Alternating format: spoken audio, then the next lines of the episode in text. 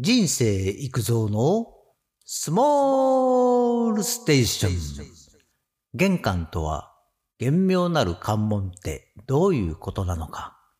多くの人は玄関から出入りします。世界を見ると玄関のない国もあるし、大昔の日本も玄関はなかったそうです。今では当たり前にある玄関。禅や仏教でも玄関は重んじられているようで、玄妙なる関門と言われています。玄関の玄は自覚としての深い悟りと出会ってそこに入るための関門とされています。玄妙とは趣が深く優れている様のこと。つまり禅の道そのものを指し、寺に入る門や正面入り口のことを玄関としたそうです。ということで、普段普通に出入りしている玄関は大切な場所。まず、禅宗の修行道場、禅宗寺院の入り口として玄関ができ、次に武家屋敷、貴族などの住まいに取り入れられたそうです。社交場の入り口として、格式が高かったのが玄関です。一般庶民の家に玄関が取り入れられたのは、ずっと後のことだったようですね。まあ、そのあたりの歴史や詳細は置いといて、玄関はとても奥深い意味があり、精神を磨く出入り口のような捉え方で良いと思います。お寺さんの玄関というか履物を脱いで上がる場所に、証拠却下という張り紙を見たりします。以前の配信で自分を作る方法なんて考えたことありますか？という話をしました。その中で前後の証拠却下、戒めの善の言葉でしたね。先を見て、前を見て、目的にまっしぐらに進むことで、それはとても良いこと。また、言葉の中の意味は、今現在の足元をしっかり見つめなさい。今の自分の基礎工事はできていますか？しっかりと先に進むための設計図は、それを書かずに前ばかり見ては疲れるぞそういう意味でもあると話しました。今回はそれともう一つ見る張り紙に観却下と書かれているものがあります。桶小集山の書物に出てきます。ただ足元を見る平凡な行為こそが修行と同時に難しい。玄関の靴の脱ぎっぱなしは心が乱れている証拠。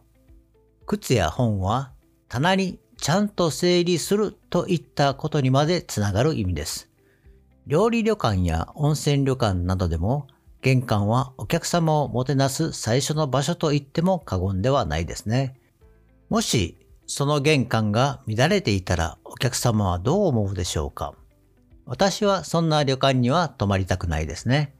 それと全てではありませんが、旅館の玄関ってとてもシンプルだと思いませんか？小さめのお花や泥棒を追いかけたと言い伝えられる伊田天さんの置物を盗難厄除けとして玄関を守っていただく意味で置いているところもあります。そして普段の生活で使用している玄関ですね。私が子供の頃に靴は脱ぎっぱなしにせずちゃんと揃えなさいとよく言われたものです。男子学生寮などは靴が散乱していて靴から汗臭い匂いがプンプンしてきそうですが、そういった青春時代の思い出はさておき、普段の生活で仕事から帰ってきて玄関が乱れていては疲れがどっと出る気もします。その逆で朝玄関を出るときに玄関が爽やかで美しければ気分よく、よし、今日も頑張るとなります。そして仏教でも重んじられている玄関を思い出し、これらは再度足元を見つめて今何をやるかという意味に捉え、夢や目的を明確にして目標を決めて日々の精進を潜在意識に落とし込み、一つずつ先進してアウトプットする。良いサイクルを作り出す、一歩を踏み出す玄関ですね。今の時代ですから、玄関に絵画やお花、おしゃれな置物など自由に置くのも良いですね。その逆でシンプルに何も置かないのもいいのかもしれません。その人の感性ですから、良い悪いじゃなく、いずれにせよ玄関は美しく、綺麗に整理整頓しておきたい場所です。最後にまとめ、玄関の話をしましたが、整理整頓という意味では、玄関も今も寝室もトイレもすべて同じことは言えます。そういう私は結構デスク周りは整理している方ですが、少し低迷している時は気づけば本が散乱していたり、キーボードに埃が目立ったりしています。心を整えるには掃除や整理整頓が良いと言われています。私も気づけばまず掃除、整理整頓を心がけたいと思います。今日はここまで。バイバイ。